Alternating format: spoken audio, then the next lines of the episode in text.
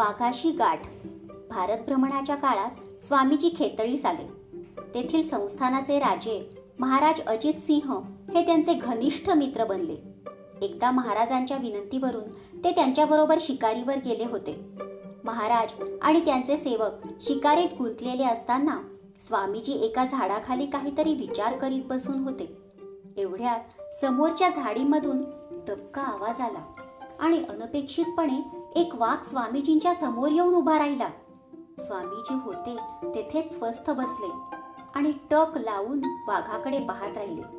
तो वाघही काही वेळ स्वामीजींकडे पाहत होता. काही वेळाने तो वाघ निमूटपणे तेथून निघून गेला. वाघाच्या मागावर असलेल्या महाराजांना त्यावेळी वाघाची चाहूल लागली. आणि स्वामीजी बसले आहेत तेथेच कोठेतरी वाघ आहे हे लक्षात आल्याबरोबर महाराज घाईघाईने तेथे आले. स्वामीजींनी त्या वाघाविषयी सांगितल्यावर महाराजांनी आपली बंदूक स्वामीजींना देऊ केली. तेव्हा स्वामीजी त्यांना म्हणाले साधूला संरक्षणासाठी बंदुकीची आवश्यकता नसते. हिंस्त्र पशु देखील साधूंना काही इजा करीत नाही कारण त्यांना साधूंपासून कोणतेही भय नसते.